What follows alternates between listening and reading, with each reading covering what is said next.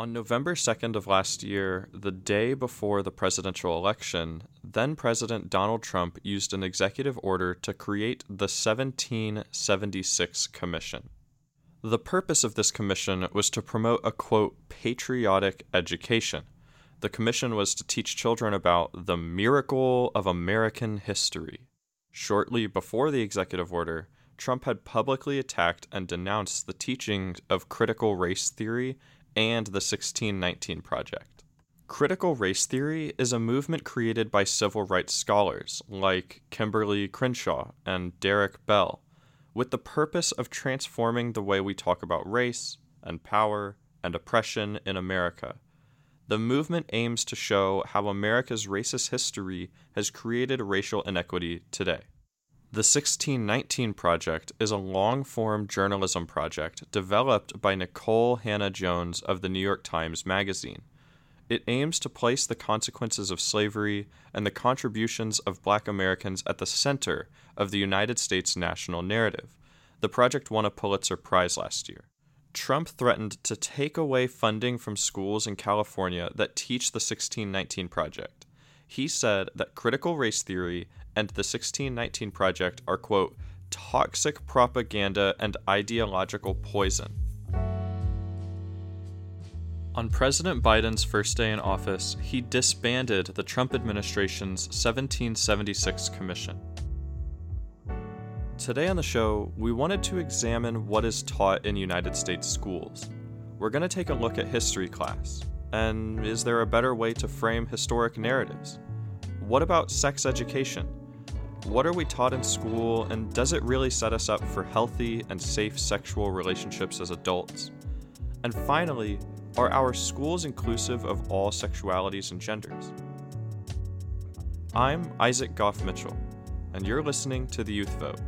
This is episode 3 in our Education in America series. Don't go anywhere.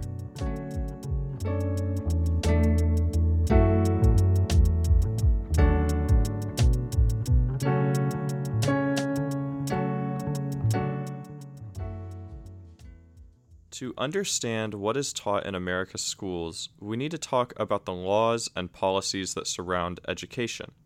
So, we're going to back up a bit and give a quick overview of some of these laws. A lot of the laws that impact education today actually started back in 1965 with the Elementary and Secondary Education Act. It aimed to create equal opportunity for all students and it has transformed a few times since 1965. One of the most well known iterations is the No Child Left Behind Act, which passed in 2001. You might have heard of it. It was in effect from 2002 to 2015. The No Child Left Behind Act was pretty controversial.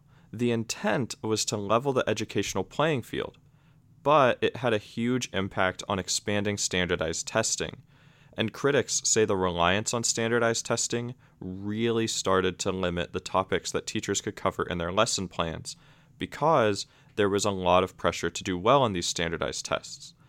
And if schools didn't score well, there were serious consequences. A lot of schools even had to shut down. A Brookings report from 2010 said that the policy didn't even do much to improve student performance. In some cases, math and reading scores even got worse. The No Child Left Behind policy is no longer in effect, but it had a big impact on the way that schools operate today, and standardized tests still have a lot of control over what teachers can discuss in the classroom. While curriculum varies state by state, there are some key notions that exist in classrooms across the country after this short break, we will begin by looking at the ways we talk about the colonization of America.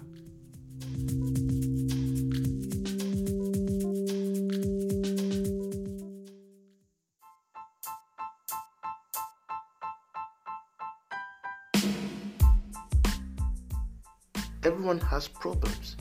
We in Nigeria are facing a serious problem in our society. It stems from different view of religion, politics, ethnic differences, tribe, and it runs deep. We, as the youth of this country, the next generation, are responsible to find the solutions to this problem. Join me on Eye of Africa weekly to discuss solutions to these problems. Welcome back, everyone. To understand how history is taught, we need to look at who is centered in the narratives. When we talk about the beginning of America, many of us learned that Christopher Columbus sailed the ocean blue.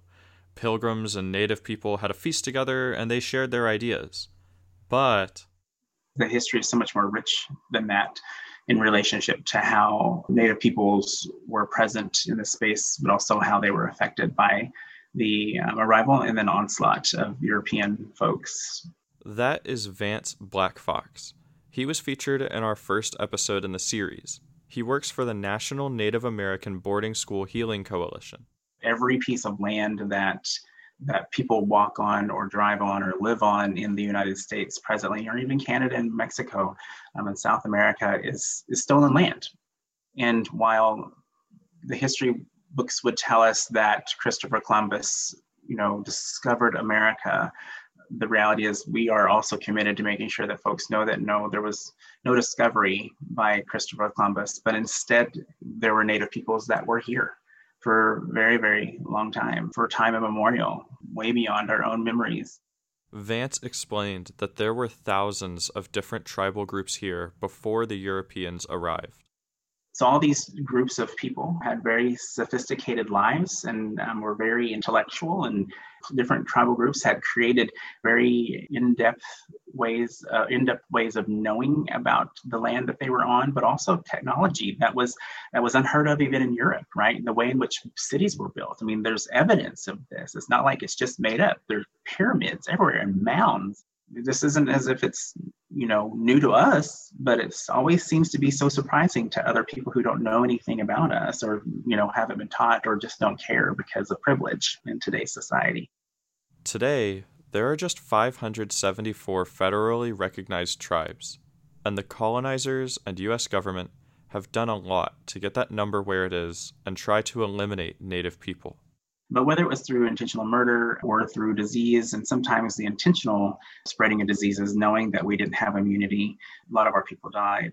How many times systemically over time did the federal government try to eradicate us, either through actual killing, isolating us from healthcare or healthy foods, or sending us to boarding schools to separate us from our families and from our culture, and then ultimately from our land? So lots of missing, lots of missing in our curriculums about Indigenous peoples in general. European settlers used Christianity to justify the settling of America and the genocide of native people. The Doctrine of Discovery was issued in 1493, and it said that if you are a Christian and you discover lands where no Christians are living, then you have the right to claim them. That you have the right to claim it in the name of your church and your country. And, you know, that was a Catholic order. But over time, man, Protestants Protestant Christians also took hold of that, that proclamation. And so it was the church then that gave permission to their Christian membership, if you will, who came here as explorers, um, or who then became settlers like the pilgrims, or who then became the colonists. They had the permission of the church, of the Pope, to take and to, to take what they were willing to settle um, and at any means possible, which oftentimes meant killing Native people.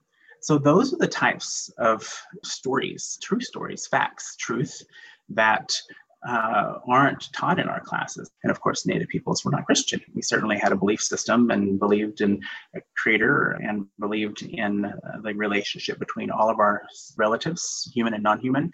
That's a very different way of thinking, believing. But because we didn't practice our religion similarly to the way Christians did, it didn't matter. Centuries later, while the westward expansion was taking place, a newspaper editor further legitimized this idea and coined the term manifest destiny. So, manifest destiny was the message that God had placed European white people on this land, and it was divine that God did that. Manifest destiny was the permission that God gave white people to take over all the rest of the land from sea to shining sea, from the Atlantic to the Pacific. A lot of students in America learn about manifest destiny in school, as if it is a fact. And beyond this, there is so much more to say about this history. Vance also explained the story Americans learn about Thanksgiving is not accurate. I, for one, don't celebrate Thanksgiving. That story around Thanksgiving, the Pilgrims and the Indians, that has so many more layers than just Native people coming to the aid of the Pilgrim folks. There was multiple meals and the Thanksgiving wasn't about the harvest meal necessarily, but rather some will say that it was a generation later of folks who had massacred hundreds of native people in that region and then celebrated, wanted to celebrate the fact that they'd massacred um, over half the tribe to be able to take their land. As time progressed, the United States government made repeated efforts to eradicate Native communities. There was the Indian Removal Act, spearheaded by Andrew Jackson, which displaced many Native communities and forced them onto reservations. There was also the Native American boarding school era, which we talked about more in our first episode, so go and listen to that if you haven't yet. But however atrocious this history may be, and however resilient Native people have been to still survive and exist today, we do not emphasize these stories and perspectives enough in our classrooms. Vance explains why it is so important to start doing so. You know, it is it is vital for our public schools and private school systems to begin incorporating indigenous narratives and indigenous history because it's all of our history and it impacts all of us. What a treasure has been lost in thinking that European identity white privilege is the better experience in our world. And I think that may be the reason why the United States government, state governments, universities don't want teachers to teach it to children today. The truth, because it means that they have to implicate themselves and implicate the federal government in this atrocious and horrific policy and era on Indigenous peoples and Indigenous children in particular. Vance says that some teachers do implement accurate historic lessons in their classrooms, but we need more. But for us, we need to make sure that we have allies who are saying, no, this is important. It is important for us to know about the original peoples of this land. There are benefits to everyone in both knowing the truth and joining native, native people on this healing journey. One of the examples would be, you know, right now we're in this climate crisis there are some people who don't believe in that. But Native people were like, dude, can you not see what's going on around you? There are changes happening. And we have experienced changes before that were not related to climate crisis that might look similar, but this is something different. And we have been begging and shouting, but a lot of folks don't hear us, right?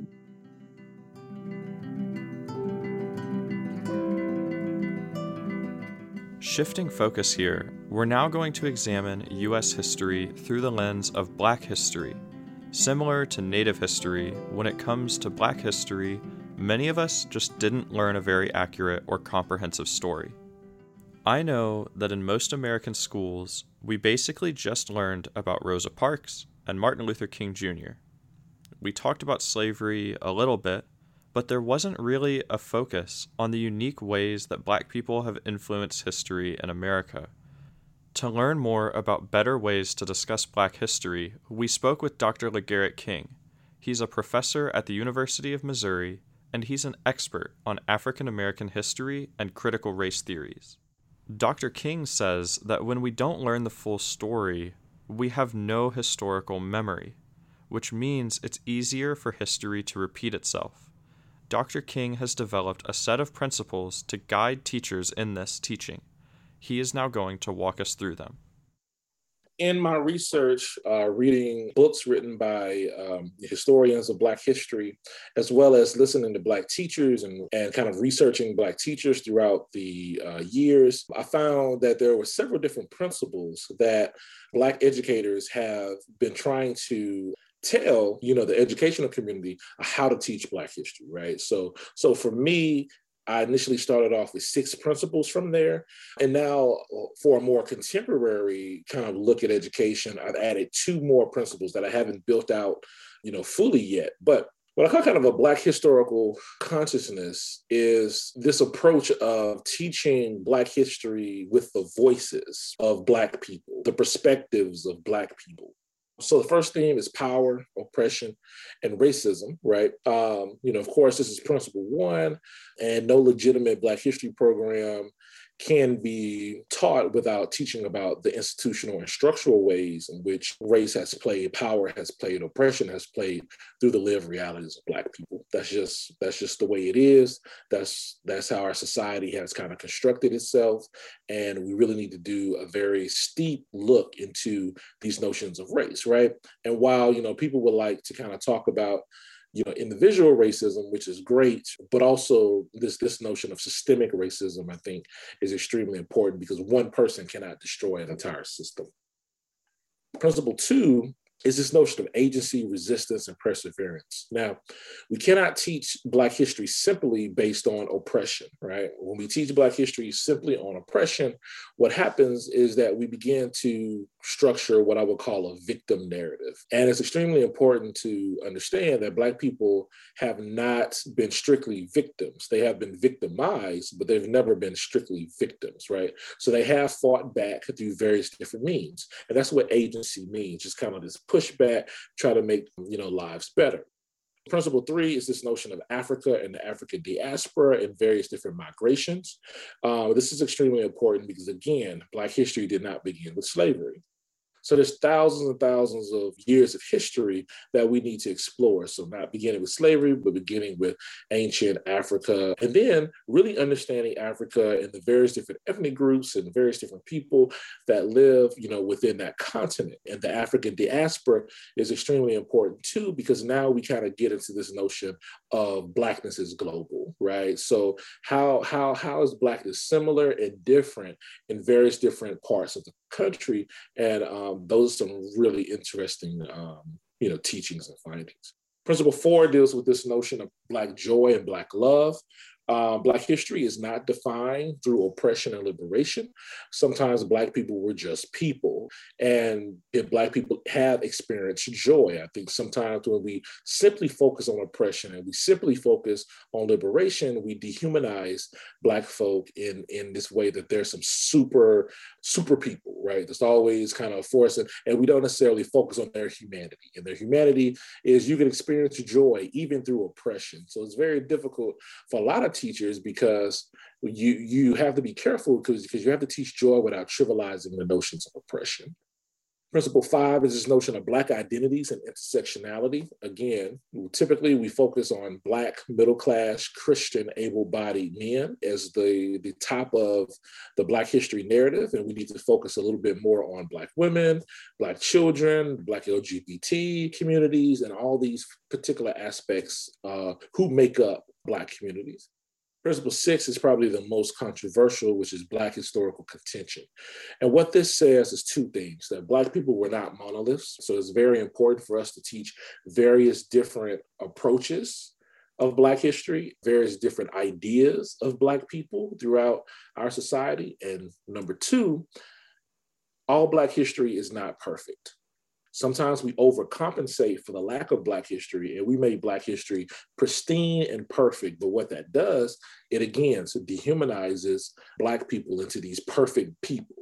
And if they're not perfect, then they become not historically important right? So we need to be able to make sure that we do talk about the complexities of Black people, the problematic aspects of Black people through history, just like we teach about all people, for us to get a more balanced approach and perspectives for Black history. In addition to these six principles, Dr. King is working on two more that are not yet completely developed.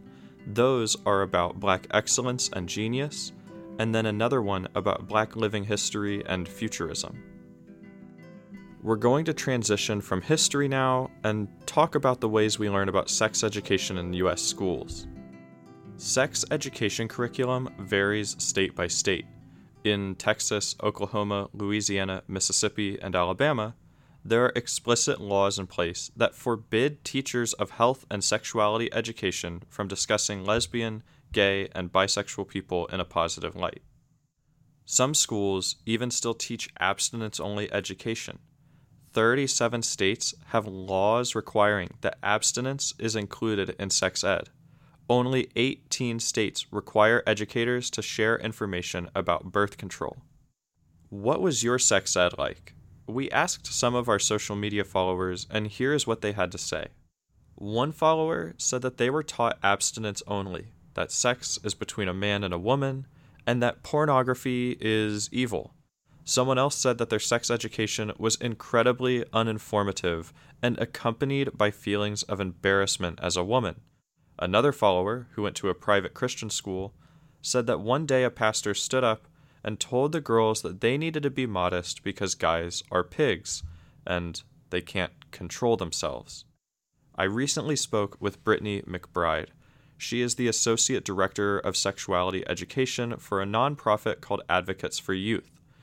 Brittany told me that the traditional way of teaching sex ed can be really harmful and uninclusive, especially abstinence only sex education. I don't even consider abstinence only to be an education. I, I refuse to call it an education. It is fear mongering, it is a lack of information, it is shameful, and it doesn't give our young people the information that they have a right to not only is it shaming, but it completely erases so much of the needs and the desires of the young people in the room. It's always a conversation around avoiding pregnancy. So many people like pregnancy is not a concern when they're having sex. I am tuning out immediately. It is not um, inclusive and definitely not affirming. And complete sex education is affirming of the fact that not everybody in the classroom is concerned around pregnancy, that we have LGBT students in the classroom who need to have a different kind of sex education, who need a different kind of information. The traditional form of sex education often operates under the belief that teaching kids about sex will make them want to have sex more. Brittany said that that's not even true. Uh, I always talk about, like, you know, I hope my child never has a flat tire on the side of the road, but if they do, they have every tool in their trunk to make sure that they get home safely to me. And I don't think anybody can argue with that. And that's what sex education is. It's not going to increase the likelihood that your kids are going to want to go out and get flat tires. Like that doesn't make them want to go and do any of that. I just want to make sure that you have all of the uh, the stuff there on the side of the road to fix your tire and get home. And that's what sex education is going to do. We're giving you all of the information that you may not even use anytime soon, but you might use it in the future and how wonderful it is when you use it in the future that you had access to it and you know it. Advocates for Youth, where Brittany works, really promote the idea of a complete sex education. And so, complete sex education is an education that meets the needs of young people. Complete sex education covers all of the basic science stuff that everyone already assumes uh, is, is included in sex education, but also is uh, going to cover topics about like healthy relationships and how to communicate effectively we talk about communication. We talk about those strategies. We talk about how to end a relationship. We talk about consent. I like to really think of complete sex education as something that kind of covers life skills as opposed to just trying to prevent you know std transmission. It's so much further than that. If young people only receive sexual risk avoidance or abstinence only content that also doesn't help them uh, be able to get all of the information to make informed decisions. We find that complete sex education is truly that it's an education, and then young people are able to make a decision about their lives in a way that they can decide what their future will look like and help make those decisions to shape that future as opposed to life happening to them.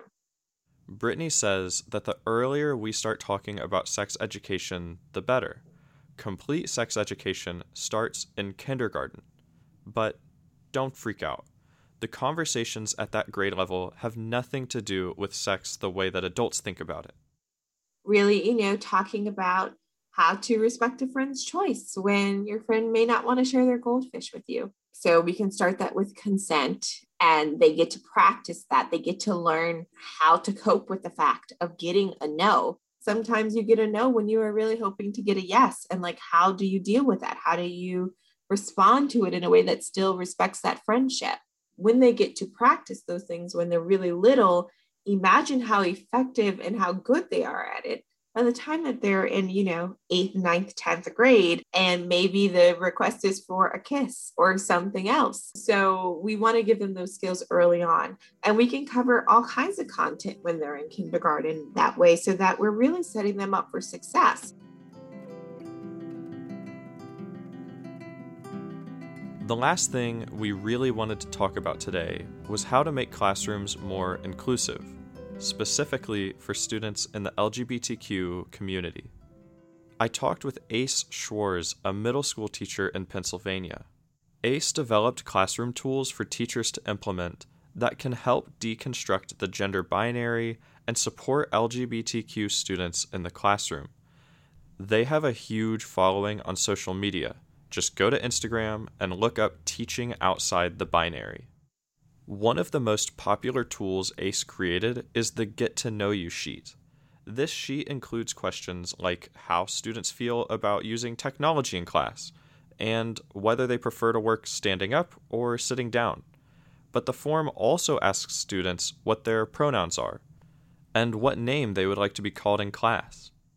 Ace explains why tools like this are so important. So the conversation is really important, like at all levels, because um, there's a lot of research that shows that when students have language to kind of describe how they're feeling, then they can, uh, you know, it, it, just leads to like more supportive environments. Um, and the kids, when they have supportive adults, that can make a huge difference. You want kids to feel seen, safe, included, and represented, like in the classroom. Ace says that conversations like this are actually pretty easy for kids.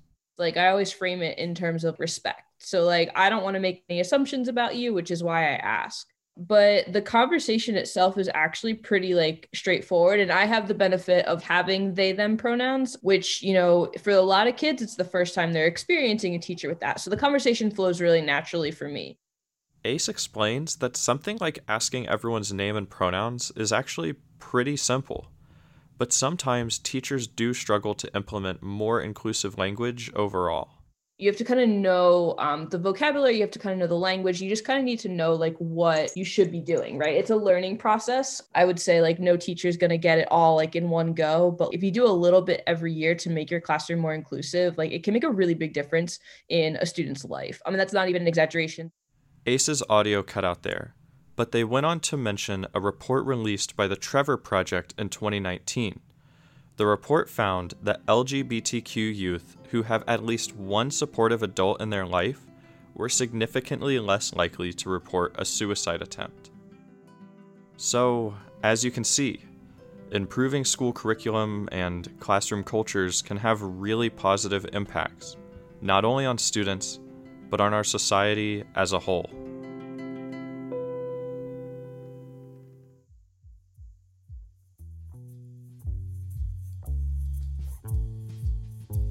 Thank you so much for listening, everyone. We hope that you'll follow us on Instagram and Twitter at the Youth Vote One, and if you want more content like this, make sure to subscribe to our newly launched Patreon. At the end of this month, we'll be releasing extended conversations with some of these guests. Next week, we're going to talk about the paths that students can take after their public school education is over. You will not want to miss it. The Youth Vote is hosted by me, Isaac Goff Mitchell, produced by Jamie Hobbs, and social media is managed by Bridget Junker. The music for this series is produced by Jim Young.